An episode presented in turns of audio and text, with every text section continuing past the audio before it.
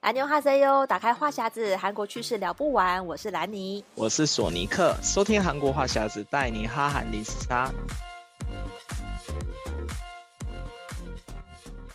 安妞哈塞哟，欢迎收听这一集的韩国话匣子。哇，今天跟大家聊一下哦，最近其实韩国发生了蛮多的这个比较重大的时事。那首先呢，就是可能大家也有看到这个新闻哦，在这个韩国最近呢，从七月底到八月，有几件比较重大的那种随机杀人的社会事件，就让大家有点人心惶惶。因为像我有注意到，就是韩韩国从那个就是一开始是心灵战。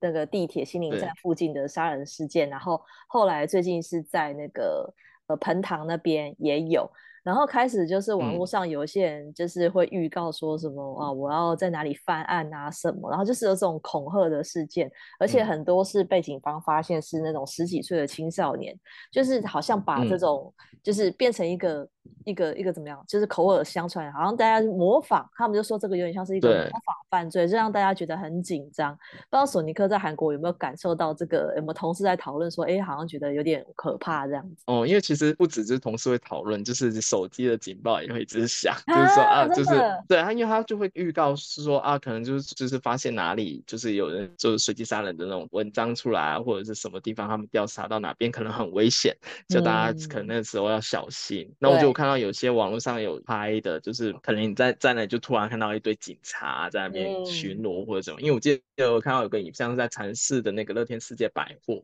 然后就突然就是有一群警察在那边围了一圈在那边看，哦、在看说要去。抓那个随机杀人犯，因为大家都心里想说很危险这样子。嗯、然后像心灵站那也是，就我有个朋友就在心灵站上班，我还特地传讯息跟他讲说，哎，就你你。可能要小心一点，就最近那边好像有一点不太安静这样子，对，对，对，对，然后我就觉得整个气氛好像有很紧张，因为你有些有一部分，我觉得可能是一些小屁孩，他们可能就是觉得啊，我也我也来模仿一下，感觉好像可以就吸引大家的注目。我感觉有一些是因为模仿效应形成的那些事情，但是不管怎么样，还是觉得就是人总是会紧张，就是想说，哎、啊。欸，你平常会经的地方，可能明天会出现一个杀人犯，虽然你也不知道是真的，但是就是会。有点害怕，因为这毕竟这件事情也不是第一次。因为我记得之前那个江南在那个杀人事件，哦，对，那时候我就我也感觉到挺恐怖。兰你那时候有没有感觉到很很震惊？因为其实其实我就觉得韩国治安其实我觉得本来是不错的。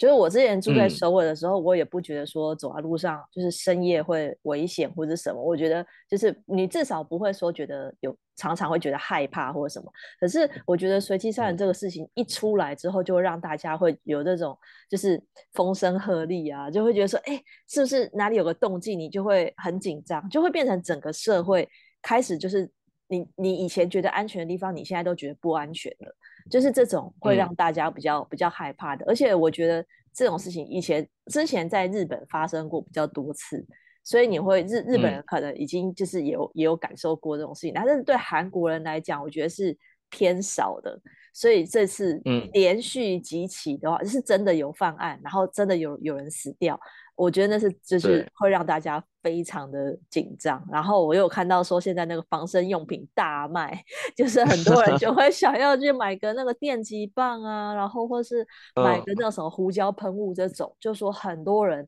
在网络上订到缺货，然后就是就是我觉得真的会让大家很紧张，就是你会、嗯、你会觉得说那不如我也我也买个什么以以备不时之需这样子。因为自从像那个江南那个事件出来以后，韩国就有个那个那个词出现，就不金马杀林杀馆，就是没有不要。问就是哦，对，就是他就是无差，就是对，无差别就无理由，对对对对，我就觉得说这个东西其实很难防。就假如说你你是有理由的杀人的话，那你还知道说啊，你你可能要小心。但是不是嘛，就是你你就是那个跟跟你没有任何仇恨，然后他就突然就是想想干嘛就干嘛的时候，就觉得是有点恐怖。对，最可怕的就是这种，因为台湾前阵子，呃，就是前几年，就是你记得那时候是那个郑捷在捷运捷运的那个随机杀人事件，那一阵子后来大家搭捷运都、啊、都很很很紧张，你知道吗？我记得我那时候搭捷运 也是，听到什么动静就不是在以前在捷运上大家都低头划手机啊，然后那一次之前之后，大家就发现在捷运上划手划手机的人变少了，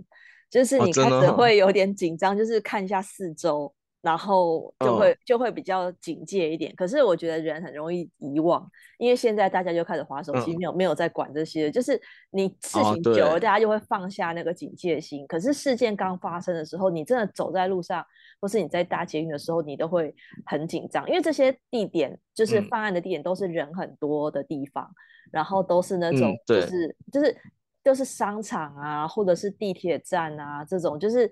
人很多，你你根本不知道你隔壁那个人会不会是这样的人，就是因为这样才会让大家就是更害怕。嗯、对，所以我就觉得说这个事情对韩国有有一定程度的影响，因为韩国你看这个其实路上常常也是人蛮多的，都是都是比较这种这种地铁站附近根本不会有人少的时候，然后也有人在检讨，就是说，哎、嗯，其实这些犯案的人他是不是有什么原因？是不是因为他有一些？呃，心理上的疾病，或是就是，比如说对社会不满啊，嗯、或者是这种就是反社会人格，就开始有人也在探讨这个原因。嗯、因为在韩国，其实就是好像对这方面的人会比较歧视这样。有，因为我说到这个，我就是突然想到，就是最近几年搭地铁，就常常会遇到，就在地铁车厢里面发疯的人。哦，就是他就是突然会大叫，或者是他可能一开始对空气就。开始骂东西，嗯、就骂一些事情，就你听得出来是脏话那一些，但他讲很快，然后你只要稍微一跟他眼神接触以后，他可能会觉得说你在瞧不起他或者什么的，哦、他就开始骂你，对，就是你就会觉得很，对，然后我就觉得说你有有事吗？然后像而且就发疯的人越来越多，就到后来我发现有些韩国人已经习惯，哎，就是那个就是就是看你就就在他还一样去做至于玩手机。或者是有些比较不习惯的人，他就会慢慢到移动到另外一个车厢。嗯、但是真的就是大家如果来韩国，就是看到那种发疯的人，就尽量还是离他远一点，嗯、因为他就是有你我在网络上看到很多那种就是有人偷拍的那种视视频或是影片，啊、就是他们就是那种真的就是无理由，他就是开始骂你，然后或者是尤其是外国人，就你在这时候如果讲就中文或者是。讲其他就是外国语言的话，他就会更会把矛头指向你，就是会有因为有些人就觉得说啊，可能是因为你们外我国人来这边，然后带走他们的工作机会啊，或者什么什么之类的，有些人会这样子想，然后或者是有些本来就对中中国人有些不满的人，然后他就就是听你讲中文以后，他就开始更更针对你，就开始一直披着头对你骂，或者是甚至对你动手动脚都有。可是我以为，我以为这种比较是老人呢、欸，嗯、就是可能是中老年人才会，就是通常是中老年人大妈。或者是大妈，嗯、都是通 常都是这样，或者大叔或大妈，就是他就是会突然发疯，可能因为这个事件很常频繁的发生，就看到有些其实韩国人会就是都会知道说韩国地铁会有一个那个投诉的电话，嗯、就是他就是其实不同的路线他都会有投诉电话，这样上 level 搜说，哎，你是搭地铁几号线的投诉电话是多少，然后就会有个号码出来，然后你就可以发简讯或者直接打电话说，哎，你现在在第几节车厢，然后现在可能有疯子在闹事啊，或者是现在有什么。人在做一些违法的行为，或是干扰到他人的行为，嗯，你只要发那个简讯过去，然后地铁警察就会在下一站的那个车厢等，哦、他就可能会上来就把那个疯子带走。我已经看过好几次，就真的就是他们 现场把他架走。哦，真 的，就是一开始他们会好言规劝，就是哎、欸，你就跟我走一下，然后他会说对他，当然那些疯子就会说啊，是什么什么是谁谁谁先惹我之类这样，反正就一开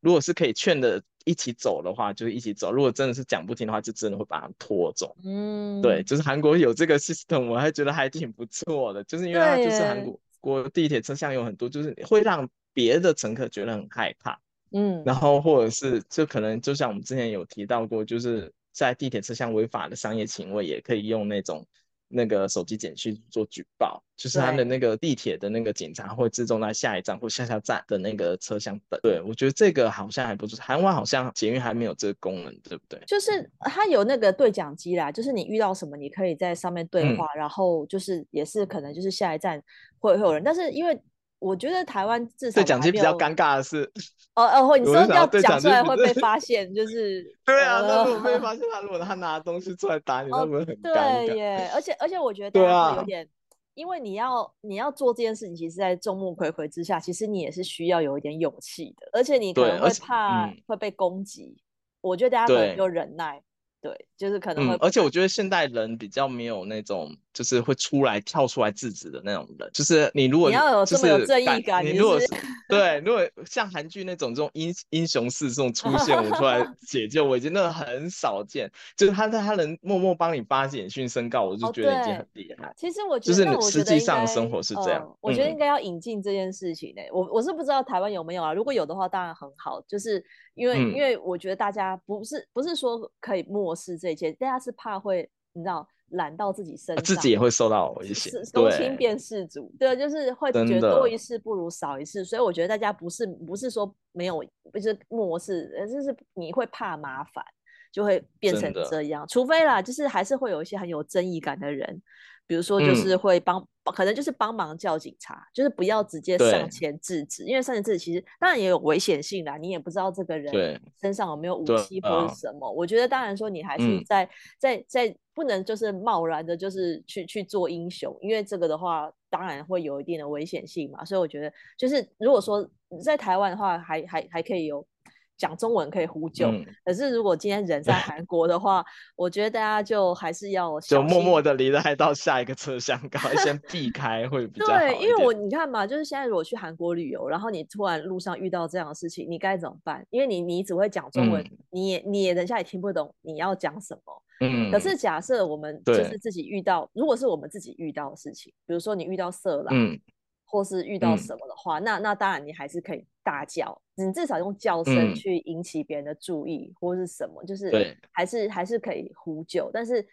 对啊，我觉得希望大家是不要遇到这样的事情。我觉得韩国基本上治安普遍还是算是好的，只、嗯、是几个，对，只是最近这些事情会让大家比较担心。但是真的，如果尤其到晚班后面几。几班车就有些除了发疯以外，还有很多喝醉酒的人，啊、就是他们发酒疯的也蛮多的，对对对，所以大家还是还是要注意一下。就是如果你觉得哎那个人好像不对劲的话，就是还是离他远一点会比较好。因为除了发疯以外，我还遇过在那个车厢狂吐的啊，那种是那种这一吐完就是一吐以后，那整个车厢门就啪全部都那种他的呕吐物的那个也很恶心。就除了那种发疯的人以外，就是发酒疯的人也要小心。对了，就是说，如果这些人还没有没有你，你可以判断一下，他如果没有攻击性的话，我觉得就是 赶快到另外一个车厢。我觉得还好的是，对对对，还好的是韩国车厢很多，就是中间有互通的，嗯、你可以赶快到下。因为因为台湾有几条几条那个。捷运线是没有办法互通，像那个木栅线，啊，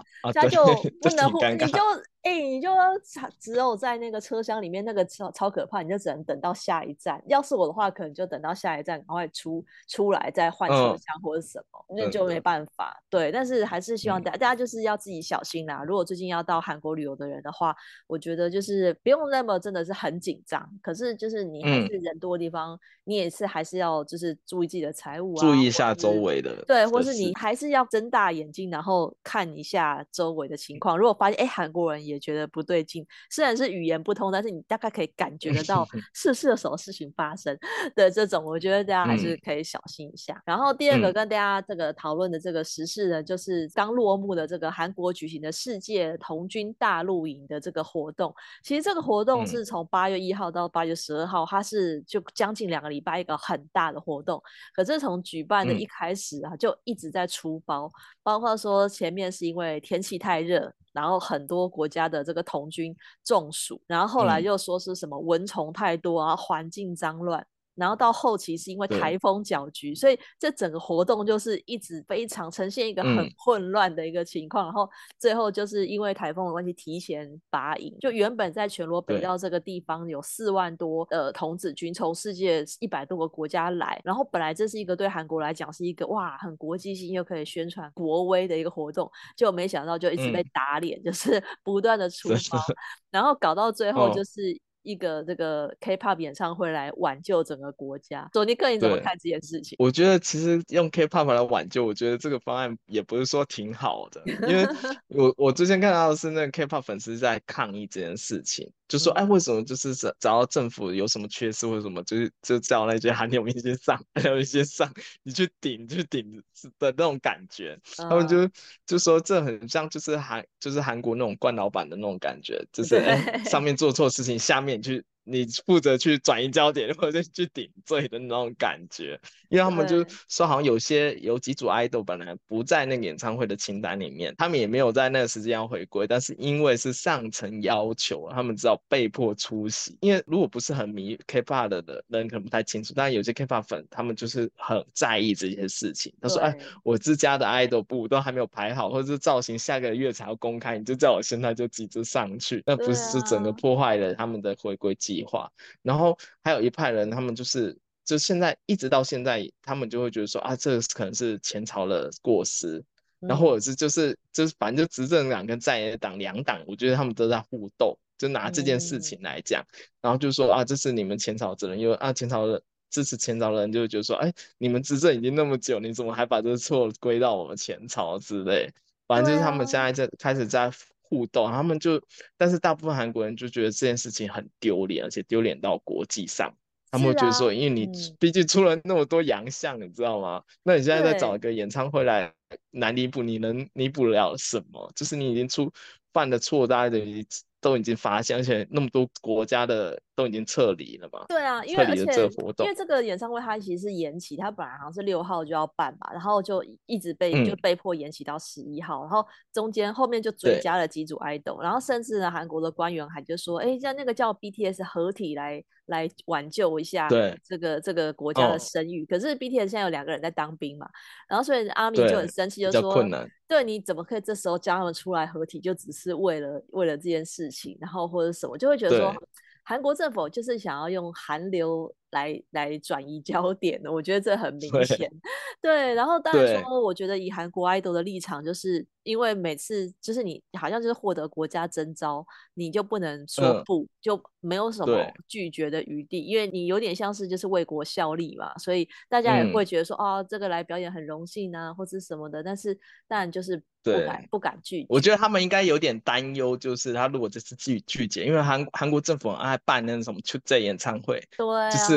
都是韩国政府出了钱啊，办一些什么观光庆典、观光演唱会，特别多。他们可能说，哎，我如果只拒绝你这一次，可能我之后那些观光演唱会我可能就参加不了之类的，或者是都会有一些这种的忧虑。而且像刚才那 BTS，虽然 BTS 没有参加，但是 BTS 这次出了一个特别版的小卡，当做大礼包送给你。我也觉得这很妙，很好 笑哎、欸！为什么会想到这个点子？嗯。对，因为韩流迷很流行收集小卡，就是有的贵的那种明星小卡可以卖到就是上万台币都是有的，所以他们就是啊，因为 BTS 没有办法去，那我就干脆出一个就是特别版的那个 BTS 小卡，当做纪念礼物送给他。我看连 Coco Friends 的那个周边也是在那个大礼包里面。哦，然后我就觉得就是他就反正就是跟韩流相关或是很很吸引我，就是国外粉丝的那些东西。都把它凑成一个大礼包送给人家，然后我感觉就是那些那些公司可能也是心不甘情不愿，但是又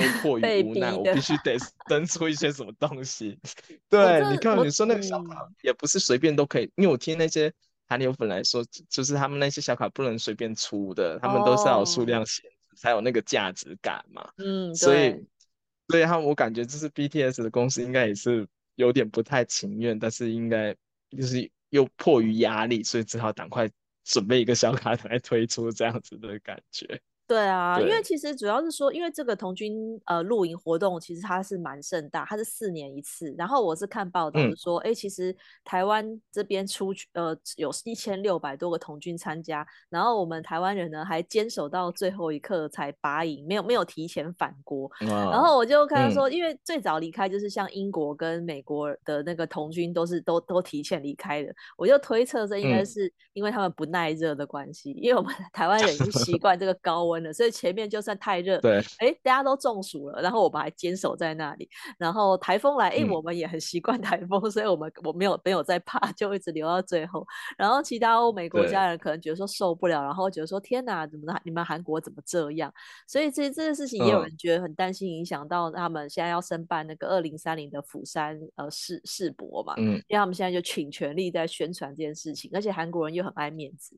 就之前一直举办这种国际大事就显现他们的国力，结果没想到这次红军大会，嗯、虽然它不是一个很很怎么讲，就是它是一个比较不是不算是真的是那么大的国际盛事，可是以以这个各、嗯、这么多国家参参与的程度，如果这么多国回去都在抱怨说啊，那韩国怎么很烂啊什么的，那个真的会影响也还蛮大的。嗯、而且其实我觉得他们是怕丢面子。我觉得韩哎韩国人其实。对，你看他们又爱面子，所以他们赶快用韩流演唱会来挽救这一次的 缺失。可是你前面已经这么多出包的，早就上各国媒体了。然后我就想说，他们现在只能就假装没事，就是哎，那个韩流演唱会闭幕结束了，就我们圆满达成，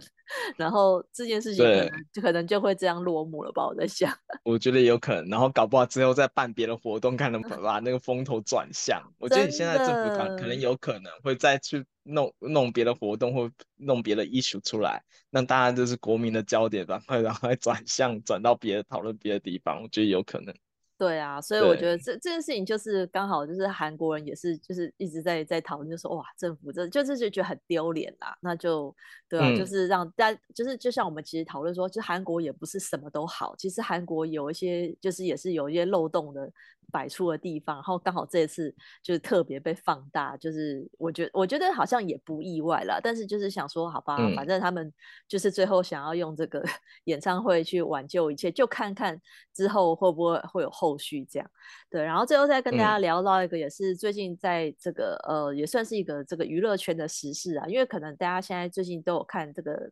电影，就是。像像台湾现在最讨论度最高是《芭比》跟《奥本海默》这两部电影，然后这个在在韩国其实好像票房也还不错，但是现在就会变成说，好像韩国人都我只是为了这种好莱坞的大片才会进电影院，反而是他们的国片的时候，哎，好像票房就没那么好。对，因为前阵子有个新闻来就是爆出来，就是韩国现在有个电影危机，然后尤其是电影院。嗯因为之前不是疫情的关系，就大家都不怎么进电影院嘛。对。然后后来那个韩国的电影票价就一直涨，一直涨价。原本的这疫情前的话，一张电影票大概一万韩币，大概两百两百五十块钱左右。然后现在涨到一万五千韩币一张的那个电影票。哦、所以就因为涨到一万五千以后，就是现在疫情过了以后，然后那个票价还是没有掉下来。然后他们就觉得说，这电影票价是不是太贵了？因为一万五千的话，我我在韩国订阅 Netflix 一个月才一万四千九，然后就就他们就去访问路人，他们就说，那这个价差我宁可去买一个月的 Netflix，我可以天天在家里看不同的片。那我去电影院就只能看一部电影，那是不是太贵了？但是电影院就有电影院自己的考量，说因为他们的营运成本增加，你看人力也变贵了嘛，然后还有一些其他的一些成本，然后我们之前亏损也很多，那我我如果再降下去的话，我根本没有赚头啊，就是他根本根本还是赔钱。所以他只能就是那个票价是就降不回去了，就变成是一万，所以就变成这个状况下来就变成韩国人就是，哎，我可能一个月我可可能本来可以看两部电影，那我现在最后只能选一部，然后在所以他们就是他他们在选择以后，最后大部分都会选择什么欧美啊那种好莱坞强片，反而自己本土的电影他们会觉得说啊，这本土的电影我干脆之后再去 OTT 网站上 看好。嗯，对，然后就变成他们就是韩国的电影业也很低迷，就说因为之前有很多那种韩国的大咖，就殿堂级的那种韩星演的那种剧，他们其实出来以后都是大制作，但是全全部都是大赔钱。哦，然后他们就开始担心说，以后你看这些电影的投资者，他们一直赔钱的话，就一定会缩减他们的那个电影投资，到最后韩国的电影市场就会死掉。就是有人就发出这个忧虑，因为其实说。就很多人就分析说，最近几年的韩国电影没有一部是赚钱的啊，真的，就几乎都是是赔，对，全部都是赔钱，几乎没有赚钱的。哎、欸，我以为他们那个制作越来越大，嗯、就是那种好莱坞等级的制作，所以应该是说砸太多钱，可是回收没有这么多，回收太慢。对，啊、因为韩国的就比因为像我们刚才前面讲，就韩国人就是他们对韩国电影的话，他们现在讲，哎呦，现在票价那么贵。那韩国电影的话，我还是慢慢一点，就等上 OTT 再看。所以他们就变成说，韩国电影影的话，我比较不会想要去那个电影院看。嗯，就去电影我就看那种特效大片啊，或者是比较精彩那种大片。所以那个票房成绩其实不如预期那么好所以他们其实后来结算下来的话其实是亏很多了。所以他们就就很担心说未来可能韩国电影会慢慢就是走向就是灭亡这样而且 如果大家有就是最近在韩国发发现的话就会看到很多现在很多那种一线的大咖也开始请跑那种不定赛就是韩国那种明星就会去巡场就不定赛的那个场次变多了就是他们想要刺激一下因为基本上就是，如果是有韩星去的那些电影场次，还是会爆满。对，对对。所以可能疫情前，可能不电影上的这种那种大牌韩星，可能只出席一两场。但现在他可能要就是全全韩国这种北中南都要跑透透的那种不电影上就变很多了。他们就希望可以多少可以再次拉抬一下票房。哎，就是、可是，是嗯，哦，对，因为你你讲到这个事情，我就想到最近好像是那个朴叙俊，他他是有那个电影，是不是？他就是出席了几场，然后但是他就被、嗯、好像有被那个粉丝就是攻击，就是他的那个 fan service。没有做好，就是要求他做什么事情，啊、然后他没有，就要带个发箍啦，粉丝送的发箍。对对对。然后就不带，就就有一个这个争议，就是发生在这种剧电影首映会的这个事情。啊、但我觉得电影首映会参加还蛮好玩，就是他们会安排一些活动，哦、就是跟粉丝互动，啊、然后会送那个电影海报。嗯、对，而且那种像这种首映会的那个票价都不会涨，都是一样的票价，你就拼手速、啊。真的假的？对啊，我因为因为我以前，我以前就是很爱参加这个，就是会去抢这个首映会的票，然后就可以看到就是近距离看到明星，哎，那其实很划算。对，因为我在台湾参加过一场，是那个何振宇跟李善均他们来宣传那个什么六十嗯。六十分钟那个什么怎么倒数，因为我忘记片名。Anyway，反正就是那一次还要上博客来先抢那个票，嗯、然后那个票的他他当然是说含那个电影票，还有送一个那个电影海报，嗯、然后还有送。嗯呃，一个 file 夹还是什么，就是其实送的赠品不怎么样啊，可是就是你可以跟明星见到面的那个机会。但是我买到那个位置刚好就是比较没有那么好，嗯、就是比较后排，可能已经是十排以后了吧，哦、就只能看到也是米米粒大的人，就要要那个手机 zoom in 到最底才有办法拍到比较大，但是还是很，但是还是很激动，就是哇，我天哪，我终于看到何振宇跟李善均本人了，哦、然后。但是，但是他们只有出来一下下而已，可能有没有半小时啊？对啊，就是其实很短。